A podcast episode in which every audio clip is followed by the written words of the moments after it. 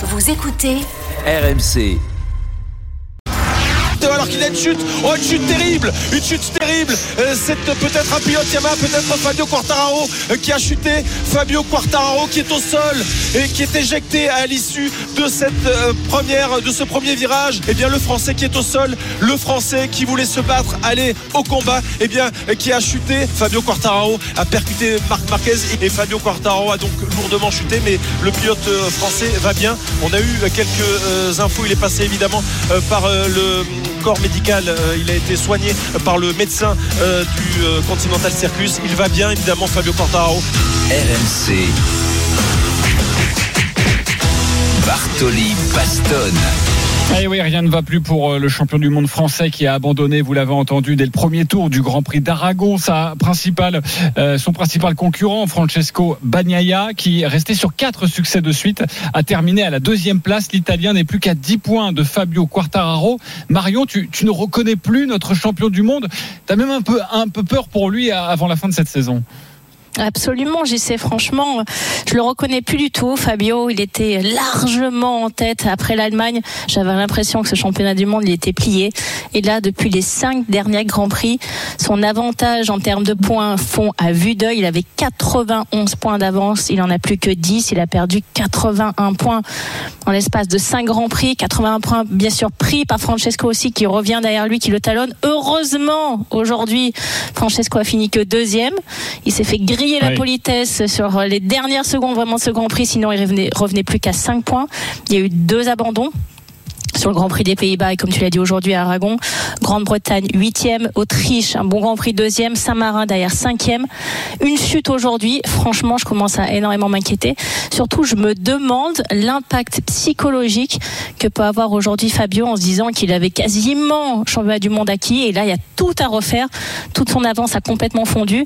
Ils partent sur l'Asie, ils partent au Japon et la Thaïlande avec un back-to-back qui a vraiment pas être évident à gérer. Donc il y a beaucoup d'inquiétudes.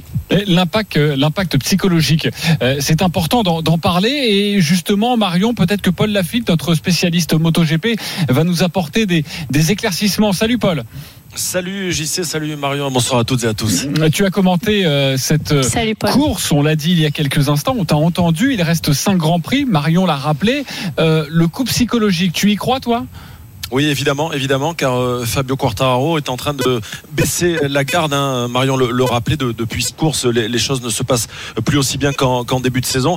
Euh, il est obligé aujourd'hui, pour que les gens comprennent bien, de surperformer, car sa moto, sa Yamaha, n'est plus au niveau de la Ducati, un Ducati qui truste les pole positions, qui truste les victoires, avec évidemment Bagnagna, mais également Enea Bastianini, qui sera, rappelons-le, pilote officiel Ducati la, la saison prochaine. Et c'est vrai qu'il est obligé au, guidon de cette Yamaha, eh bien d'aller au-delà de la limite. Alors aujourd'hui, euh, sur l'accident euh, à Motorland en Aragon, euh, c'est un fait de course, hein, car Marc Marquez a été obligé de se déporter pour éviter justement Enea Bastini dans le virage 2 du premier tour. Et lorsqu'il a remis son filet de gaz, eh bien, il a percuté l'arrière de la Yamaha. Donc c'est un, fait de course qui n'est pas imputable à Marc Marquez. C'est une erreur de pilotage de Fabio Quartaro. Mais c'est vrai que psychologiquement, cela devient de, plus en plus dur. Et lorsqu'encore une fois, Marion rappelait qu'au soir du Saxon Ring en Allemagne, lorsqu'il avait gagné la troisième course de la saison, il comptait 91 points d'avance sur son rival italien, eh bien tout le monde pensait que la messe était dite et que le, championnat serait plié.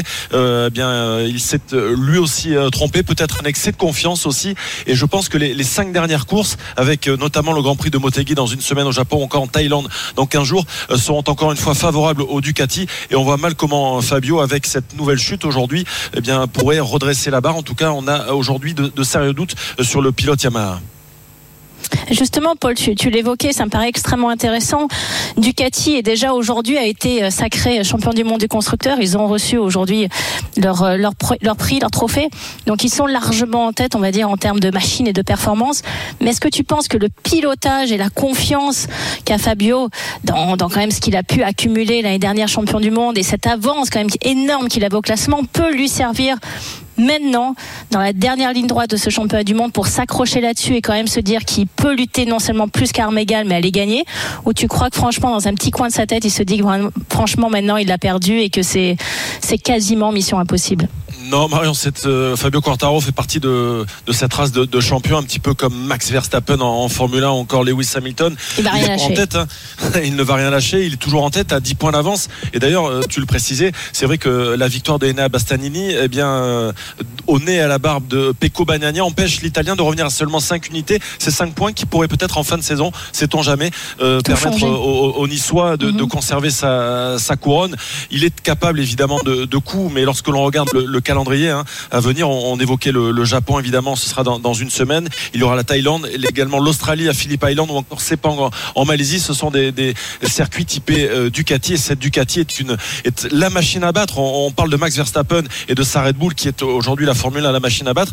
Euh, Pensez-vous cet après-midi dans l'avant-dernière ligne droite, avant la ligne droite des stands, euh, eh bien les deux Ducati ont été flashés à 354 km/h quand la Yamaha était flashée à 338, un, un débours de 16 C'est km/h. Ce n'est pas possible de gagner une course sûr. lorsque eh bien vous avez un déficit de puissance aussi important euh, que la Yamaha là face face à- aux, aux machines italiennes et de surcroît la confiance également qui est revenue chez Pecco Bagnaia qui avait beaucoup chuté durant le début Oui. de la saison c'est pour ça qu'il s'était retrouvé d'ailleurs à 91 longueurs euh, de Fabio Quartararo mais depuis c'est quasiment un sans faute pour euh, le pilote transalpin quatre victoires une deuxième place et d'ailleurs il l'a dit en conférence de presse après la course lorsqu'il a vu que Enea Bastanini revenait dans son sillage et l'a doublé à deux virages de la fin du Grand Prix. Il a préféré assurer la deuxième place et les 20 points qui lui ont permis de revenir donc à seulement 10 unités de, de Fabio Quartararo et de relancer encore une fois le, le championnat du monde. Et puis un troisième larron hein, dont on ne parle pas beaucoup mais qui est toujours là hein, c'est Alej Espargaro euh, sur son Aprilia. Troisième aujourd'hui chez lui en, en Aragon qui revient lui aussi à 17 points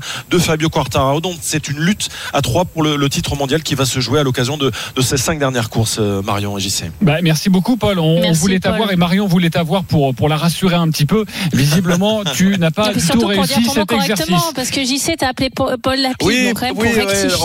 on, on- on peut s'attendre demain à un journal moyen, comme le rappelait Denis Charvet Oui, c'était dans les grandes gueules c'était le matin, j'étais pas bien réveillé. D'ailleurs, euh, je vous cite juste Fabio Quartararo en conférence de presse qui a déclaré ça ne sert à rien de penser au championnat, les autres font leur course et on verra pour la suite, mais c'est douloureux de faire zéro point. Fin de citation. Merci beaucoup, Paul Lafitte. Euh, Marion, Salut dans- JC, salut Marion.